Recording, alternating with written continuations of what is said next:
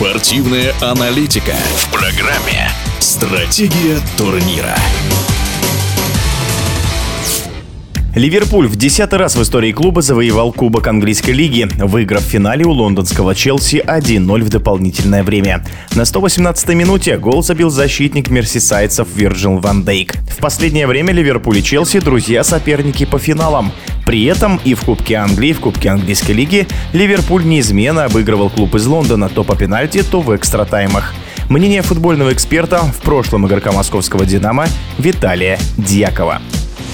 Челси стал очень средней командой и по составу, и по игре. Результаты на лицо, потому что куча потраченных денег, и, на мой взгляд, эти деньги потрачены на ветер, потому что не соответствуют цена-качеству. И те же 100 миллионов за Мудрика, ну, не стоит такой футболист 100 миллионов, и это показывает его игра. Поэтому, да, там, если бы это было 20 миллионов, куда ни шло, ну не 100 миллионов. Поэтому Челси очень много потратил за последние годы, а результата нет и нет. Поэтому Ливерпуль абсолютно сильнее сейчас, и эта победа в Кубке Лиги подтверждение. Хотя 1-0, скользкий счет, и отмененные голы были, и победа всего лишь в дополнительном времени. Но Ливер победил, это самое главное.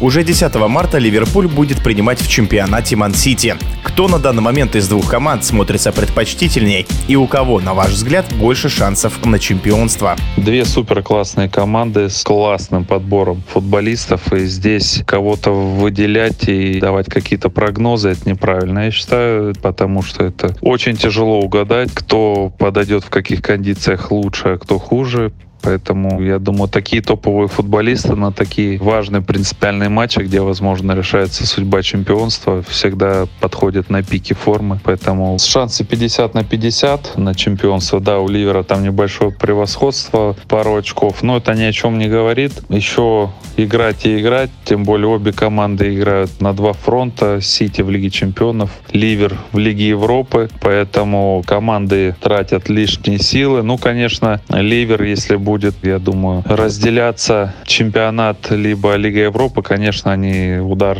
и ставку сделают на чемпионат, нежели на Лигу Европы. Поэтому нас ждет интересная концовка английской премьер-лиги.